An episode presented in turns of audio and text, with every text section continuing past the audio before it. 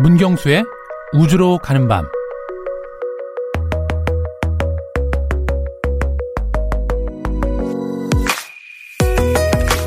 화성에 발을 내디딘 인간 탐험가는 아직 없지만 그 대신에 무인 우주 탐사선이 화성으로 발사됐습니다.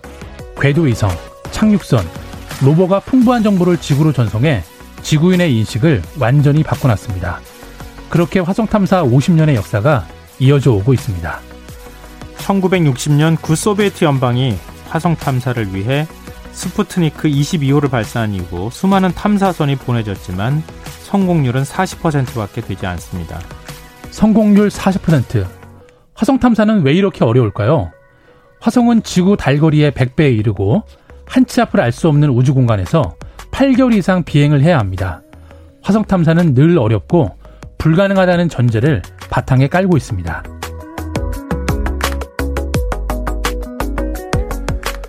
우주로 가는 밤에서는 7월 한 달간 화성 탐사선의 모든 것을 속속들이 알아보는 아주 특별한 시, 간을 이어가고 있는데요. 오늘이 그 마지막 시간입니다. 벌써 아쉬워지는데요. 화성 탐사 그 찬란한 실패의 여정이란 주제로 문경수 과학 탐험가와 이야기 나눠보겠습니다. 안녕하세요. 네, 안녕하세요. 네. 음, 좀 오늘 비가 굉장히 많이 내리고 있잖아요. 네, 그렇습니다. 근데 이렇게 우주로 탐사선을 발사한 시대에 네. 지구의 네. 기상도 이렇게 예측을 못하고 어떡하겠습니까? 그러게, 그건 조금 아이러니하네요. 그렇잖아요. 네. 다 지금 속속들이 위성을 통해서 들여다보고 네. 또 슈퍼컴퓨터를 통해서 다 예측 모델을 돌리고 있는데도 불구하고 네. 화성으로 탐사선까지 막 보내는데 왜 우리를 어 내일 내일까지도 아니고 조금 뒤에 날씨도 예측을 못 하는 거죠. 그러니까 얘기를 좀 해주세요. 네, 이거는 나사에 좀 나사가 좀 그 기술을 활용해서 전 세계 예측을 좀 해줬으면 좋겠어요. 정말. 아, 그러게 말입니다. 아, 참. 이것도 참 아이러니인 것 같습니다. 네. 이 지난주 아라권 최초로 화성 탐사선이 발사에 성공했다는 소식 전해주셨잖아요. 그렇죠. 네. 그 다음이 중국이다. 네. 얘기해 주셨는데 네. 성공했어요? 네, 오늘이죠. 네. 네 오늘 그 낮 12시 41분경에 그 중국 남부 하이난에 있는 원창 우주 발사장에서 이 태넌 1호가 자국 발사체인 창정 5호 로켓에 실려서 어, 네. 어, 화성에 발사가 됐습니다. 음. 자, 근데 재미난 점은 뭐냐면 네. 어, 중국 정부가 발사 장면을 생중계하지 않았습니다. 음. 네. 왜요? 실패할까봐? 네, 맞습니다. 발사 실패를 우려해서라고 이제 언론들이 추정을 하고 있는데요. 네. 어, 하지만 그렇다고 우리 네티즌들도 가만히 있지 않잖아요. 네. 그래갖고 이제 뭐 미국이나 다른 나라 유명한 그 우주 유튜버들이 음. 실제로 이제 그 라이브로 생중계를 했는데 거의 전 세계에서 뭐 15만 명 이상이 예, 청취를 했는데요. 그래서 방탄소년단보다 못하네요. 네, 근데 또 재밌던 건 뭐였냐면 네. 실제 그 카운트다운이 끝나고 발사가 되는 순간에 네. 스트리밍이 끊겨버린 겁니다. 워낙 쏠리다 보니까. 제일 중요한 시간. 네, 그래서 그 저기 그 유튜버가 당황하던 모습들, 예, 그리고 이제 그걸 보니까 이제 다른 나라에 있는 사람들이 자기가 그 현장에서 찍은 사진들을 뭐 올려 보내주고, 네. 예, 그런 웃지 못할 상황들이 벌어졌는데, 어 아무래도 좀 나사가 좀 의식을 했던 것 같아요. 음. 어 중국이 이제 자기네보다 먼저 한 주 먼저 발사를 하니까 어 또 동시간대 있는데 나사에서는 그 퍼서비어런스의 그 로버를 이 발사체에 탑재하는 그 장면을 또 라이브로 중계를 했습니다. 아, 네. 그 방금 전에 제가 기상 말씀 좀 드렸었잖아요. 네. 지금 잠, 재난 특보 소식이 또 들어와 있는데요. 현재 네. 시각 어 11시 36분 울진군 평지, 포항시, 경주시, 영덕군 지역 어 울진군 평지, 포항시, 경주시, 영덕군 지역에 호우 경보가 발효됐습니다. 인근 지역 주민들은 비 피해 없도록 안전에 유의하시기 바랍니다. 아, 이거 오늘 참 이렇게 기상 소식을 저희가 중간중간 계속 알려드려야 되는 상황이 네, 됐습니다. 그렇죠. 그게 더 중요하죠. 음. 네. 근데 지금 어, 화성 탐사선을 보낸 나라가 네. 우리는 뭐 당연히 미국 이렇게 그렇죠. 생각하는데요. 네. 처음 보낸 나라가 미국이 아니었네요. 네, 일단 미국이 아니고요. 이 화성 탐사의 시작은 구소련이 먼저 시작을 했습니다. 네. 어, 당시 시대적 상황을 좀 보시면 좋을 것 같은데요. 아무래도 이 로켓 기술이 어, 당시에 로켓 기술을 개발했던 이유가 이 핵미사일이나 또 대륙간 탄도미사일을 보내기 위해서 이제 기반 기술을 만들어졌잖아요. 음. 네, 그러다 보니까 당시 아무래도 로켓 기술이 구소련을 좀 앞서다 보니까 네. 네, 소련이 먼저 시작을 했고요. 어, 이제 시작은 먼저 했는데 운은 되게 안 떨어졌습니다. 운이 안 따라줬다고요? 네, 그렇죠. 네. 일단 1960년도에 연이어서 네. 마스 1호, 2호를 다 발사를 음, 했는데 네. 어, 전부 실패를 했고요. 음. 그리고 이제 10년이 훌쩍 지나갑니다. 네. 그래서 71년도에 마스 3호가 무사히 화성 표면에 착륙을 했는데 음. 착륙과 동시에 화염에 휩싸여서 예, 그 우주선이 전소가 됐습니다. 아유, 얼마나 아까웠을까요? 아, 그렇죠. 그리고 이제 어쨌든 치료 그 정도 됐으면 이제 안 할 만도 한데 네. 경제 상황도 안 좋고 네. 근데 어쨌든 우주 강국이라는 그 프라이드가 있다 보니까 음. 계속 발사해서 어 마스 7호까지 이 계획을 운용을 했는데 결국 모두 통신 두절 그리고 또 연료가 유출되고 이런 또 그런 문제들 때문에 결국 화성에 착지를 못 했죠. 아, 진짜 안타깝네요. 그 먼 화성까지 가가지고 그렇죠. 탐사선이 착지 바로 직전에 다 그렇게 뭐 불나고 뭐 네. 사고 나고 이렇게 해가지고 제대로 탐사를 못했다는 거 아니에요? 네, 어찌 보면 자기네가 우주 개발은 시작을 했는데 네. 미국이 일단 아폴로 프로젝트로 앞서 나가니까 음. 거기에 부담을 느꼈는지 계속 자기네는 화성으로 이제 보낸 거죠. 아. 네, 역시 좀 금성 보낸 거는 그 소련이 먼저 보냈죠. 그렇죠. 네, 금성은 진짜 네네. 네. 성공한 거죠. 네, 맞습니다. 네. 어, 그래도 그나마 금성 성공을 했다는 기록을 좀 갖고 있는데. 네. 근데 화성 탐사 초기의 탐사선들은 방금 전에 말씀하셨던 마스라고 그렇죠. 이름 붙였던 네, 그 구스론의 마스 계획이 있고요. 네. 어, 그 바로 뒤를 이은 게 미국의 마리너 탐사선 탐사선입니다. 마리너요. 네, 마리너 탐사선. 예. 네, 특히 이제 그 이 마리너 탐사선도 초반에 1, 2, 3으로 다 실패를 했는데 네. 이 마리너 4, 5 같은 경우에는 화성 표면과 9,000km까지 근접을 했습니다. 네. 네. 근접을 해서 어 당시 마리너 사호가 어 지구 이외의 다른 행성을 최초로 관측을 하게 됩니다. 음. 네, 근데 재미난 일화가 하나 있는데요. 네. 어 당시 마리너 사호가 보낸 이 사진의 크기가 200 곱하기 200이었대요. 200 곱하기 200이요? 네, 해상도가. 예. 그러니까 되게 작은 사진이죠. 근데 문제는 뭐냐면 어 이 전속 200이라고 하면 200mm. 어 그러니까 우리가 보통 해상도 표기할 때 뭐 1억 만 화소 뭐, 어, 예, 예, 뭐, 예. 뭐, 1000 곱하기 뭐 680 이런 식으로 얘기를 하잖아요. 네네. 네, 그렇게 200 곱하기 200이었는데, 어, 문제는 당시의 통신 속도가 초당 8피트 밖에 전송률이 안 나왔대요. 초당 8피트면 이게 어느 정도 되는 거죠? 네. 지금이라고 지금 뭐 수백 몇 메가, 메가를 우리가 받고 있으니까. 네. 네 그러니까 이 200 곱하기 200 사진을 한 장 내려봤는데도 8시간이 걸렸다고 합니다. 8시간이요? 네, 8시간이요. 네, 그러니까 이제 과학자들이 너무 답답한 거죠. 네네. 네, 이게 화성의 착륙가 또 아니고 그 화성 표면에서 지나가 버리면 음. 그 화성을 또 못 찍는 거니까. 네. 그러니까 그 전송되는 그 데이터가 너무 답답해 갖고 이 과학자들이 어 픽셀 번호에 따른 어그 색상을 파스텔 크레파스로 그림을 그립니다.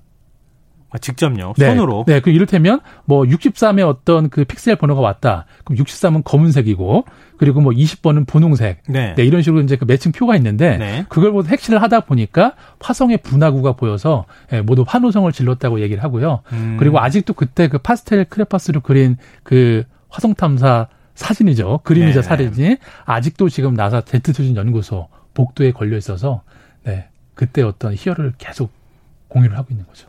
그러니까 지금 말씀하신 걸 풀면 네. 워낙 작은 사진을 네. 어, 해상도도 낮은 사진이 그렇죠. 왔는데 그걸 확대해도 다 깨져버리니까. 그렇죠. 근데 그 작은 사진에 점을 찍어가지고 보는 거나 마찬가지니까 네, 그 맞습니다. 점을 이 하나의 시, 그 색깔로 인식해가지고 맞습니다. 크게 그렸다고요. 그렇죠, 직접. 그렇죠. 예, 복대다 과학자들이 다 그렇죠, 이렇게 거죠. 네. 매달려가지고 네네. 크게 그림을 그려보니까 화성이 보이는 거예요. 그렇죠. 분화구도 보이고 화성이 이렇게 테두리도 보이니까 아 제대로 갔구나. 왜냐하면 그렇게 뭐 수억 수조 달러의 돈을 부어서 보냈는데 네. 아무 결과도 없으면은 음. 이건 정말 앞으로 화성 탐사가 중간에 자주될 수 있으니까 거의 필사적이었죠 이때는.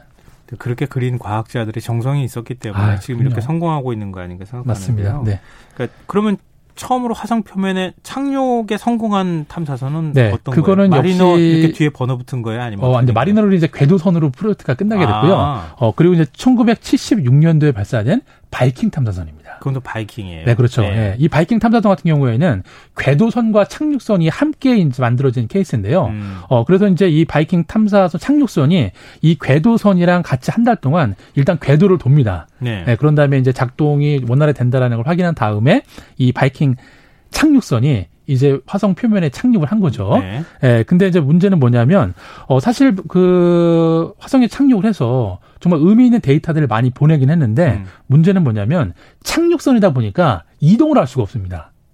아, 그냥 고정으로 딱 네, 이렇게 내려가면 없으니까. 끝나는 거예요. 네, 바퀴가 없으니까 네. 아무래도 탐사를 수행하는 제약점이 많았겠죠. 음. 네. 뭐 그러면은 바퀴 달린 거는 언제부터 생겨난 네, 거예요? 네, 그래서 바퀴 달린 거는 일단 나사가 이제 이 바이킹 탐사선을 성공을 하고 나니까 어 좀 되게 커다란 터닝 포인트가 됐죠. 음. 그래서 마스 패스파인더라는 네. 아, 이름이 점점 복잡해지네. 네, 마스 패스파인더라는 음, 이제 네. 탐사선을 발사를 했는데 어 이 마스 패스, 패스파인더는 바로 영화 마션에서 그 고립된 우주인이 지구랑 교신하기 위해서 네네. 네. 그 화성에 오래전에 착륙했던 탐사선을 가져다가 통신을 시도하잖아요. 가가지고 직접 그렇죠. 몰고 가가지고 네. 어... 모래를 파서 이렇게 예, 막 꺼내오잖아요. 예, 예, 그게 바로 마스 패스파인더입니다. 아, 그렇군요. 네, 그거라고 보시면 되고요. 근데 이 패스파인더는 어 일단 그 패스파인더라는 착륙선이랑 또 그 안에 있는 소저너라는 그 로버가 같이 탑재가 되어 있습니다. 네. 그래서 이제 패스파인더에서 이 소저너라는 로버가 밖에 나가서 음. 어, 반경 한 100m 정도를 정찰을 한 다음에 네. 다시 모선으로 돌아오는 거죠. 아. 네, 그런 식으로 이제 처음으로 이제 이동형 탐사선이 시작이 됐다고 보시면 됩니다. 뭔가 이렇게 점점 점점 진화하고 그렇죠. 진보하는 건 맞네요. 네, 맞습니다. 그러면은 이동형이 생기고 난 다음에 그 다음에 또 뭐가 있었어요? 네, 어쨌든 이 패스파인더 성공으로 아 이게 굴러도 가는구나 지표면에서 어. 그렇게 험한 길에서 네. 그래서 이제 2003년도에 스피릿과 오퍼튜니티 네, 음. 일명 쌍둥이 탐사선이라고 불리는 이 탐사선이 화성에 무사히 착륙을 했고요. 네. 어, 이때부터 이제 그 모선 없이 그냥 탐사 로버가 스스로 가동하면서 음. 예, 화성의 표면들을 이제 종횡무진 탐험을 했다고 보시면 되는데요. 네. 어, 근데 문제는 뭐냐면 어, 이렇게 이동과 연구 기능을 동시에 이제 한 로버에 장착을 하다 보니까 이 탐사 로버의 무게가 올라가는 겁니다. 음. 예, 그러니까 아무래도 착륙하는데 더 신경을 쓰이게 되는 거죠. 그렇죠. 예, 기존에는 그냥 낙하산 한번 펼친 다음에 음. 에어백에 넣어서 통통 튀겨도 정도로 중량이 가벼웠는데 네. 이게 거의 뭐 이제 무게가 이제 몇백 킬로씩 돼 버리니까 네. 그래서 이제 이때부터 이제 역추진 기술이 본격적으로 도입이 됩니다. 음. 착륙 과정에서. 네. 네. 그렇게 이제 시작이 됐고요. 그리고 이제 저희가 작년에도 한번 언급을 해 드렸는데 어, 이 오퍼튜니티 같은 경우에는 이게 원래 그 수명보다 30배 정도 더 긴 시간을 네네. 네. 화성에서 워킹을 했죠. 네. 네. 그리고 실제로 이제 가동이 꺼진 줄 알았는데 다시 살아났고, 음. 네, 그래서 이제 이 오퍼튜니티가 정말 어, 마지막 그 수명을 다하는 날, 네. 정말 전 세계의 어떤 사람들과 과학자들이 추모의 메시지를 보냈던 그런 감동적인 사건도 가지고 있죠. 음, 근데 지금 이제 탐사선 얘기를 해주셨잖아요. 네. 이거는 이제 화성 지표면에 그렇죠. 도달하고 네. 난 다음에 네. 고정형이든 이동형이든 네. 화성을 탐사하는 거잖아요. 네, 네. 그런데 그거는 사실 움직여봐야 뭐 얼마 못 움직이잖아요. 그렇죠. 그때 얼마 한 시간에 몇 센치 간다고 한 시간에 거의 뭐 10cm도 못 갑니다. 그러니까요. 아무리 20년이라 그래도 얼마를 갖겠어요. 그렇죠. 근데 이 궤도선 같은 경우에는 네. 탐사선 말고 네. 화성 네. 주변을 도는 네네. 그는 화성을 아주 정밀하게 찍고 관찰할 수 있잖아요. 네, 일단 항공에서. 그 궤도선도 이제 이후에는 이제 기술이 발달해서 뭐 고성능 카메라들이 달려서 이제 정밀하게 관측을 했는데 네. 일단은 그 궤도선 같은 경우에는 이 착륙선이나 로버를 보내기 위한 그런 교두보 역할이 더 강했습니다. 네. 네 그래갖고 최초의 이 궤도선은 어 96년도에 발사된 마스 글로벌 서베이어가 예, 첫 번째 그 화성 궤도에 안착한 궤도선이라고 보시면 되고요. 어 근데 이 첫 번째 궤도선이라는 의미도 있지만 이 마스 글로벌 서베이어에 이 디지털 카메라랑 레이저 고도계가 장착이 돼서 갔습니다. 음. 네, 그래서 아무래도 훨씬 더 정밀하게 화성의 지형을 이렇게 입체적으로 예, 관측을 했다고 보시면 되고요. 음. 어 그리고 이제 그 이후에 이제 어쨌든 성공을 했으니까 그 뒤를 이어서 뭐 마스 오디세이라든지 또 뭐 2003년에는 또 유럽에서 최초의 궤도선인 마스 익스프레스를 또 발사를 하게 돼서 본격적인 궤도선의 시대가 열린 거죠. 네, 그렇군요. 지금 또 기상특보가 들어와 있는데요. 부산 네. 도시 하천 동천이 범람했다는 속보가 들어왔습니다. 아. 부산 도시 하천 동천이 범람했다는 소식 전해드립니다. 인근 아파트 주민 등 50명이 지금 대피한 상황이라고 하는데요. 어, 오늘 저희가 부산 지역에서 들어오는 문자나 이런 것도 계속 소개해 드렸지만 부산 지역 침수 피해가 지금 심각한 것으로 보입니다. 상당히 비가 많이 내리고 있기도 하고 거의 도심에 물이 잠겼다는 소식까지 들어오고 있거든요. 굉장히 걱정스럽습니다. 더 추가 피해가 나지 않았으면 좋겠습니다.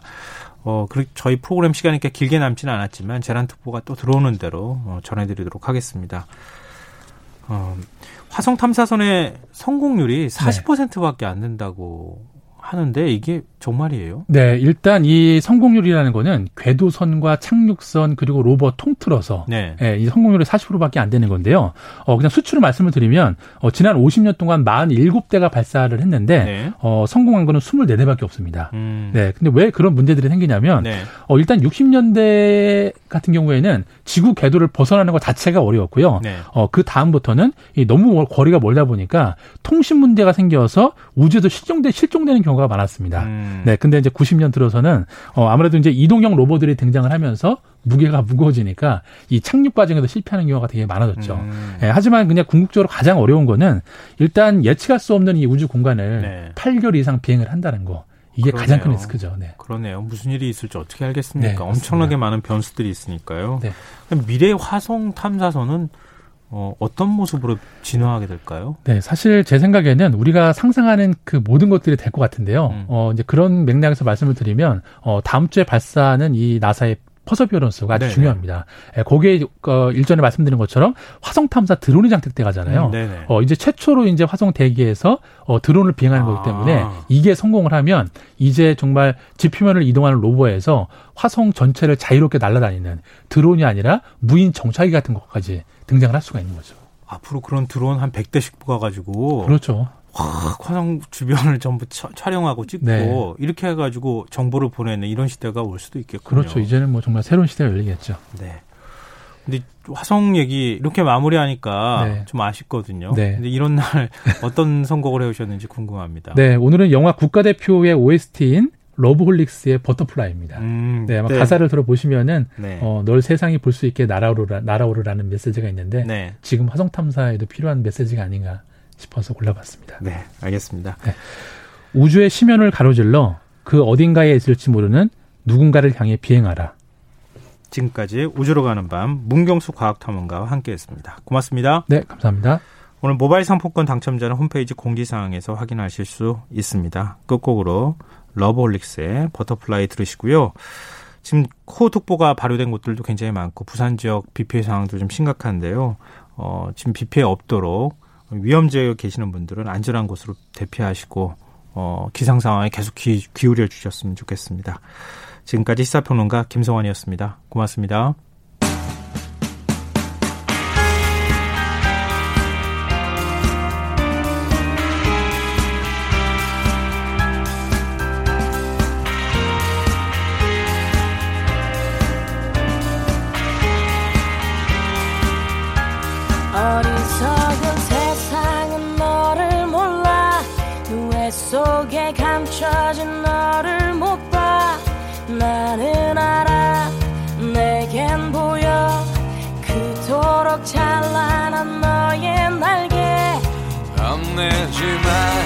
수 있어 뜨겁게 꿈틀거리는 날개를 펴 날아올라 세상 위로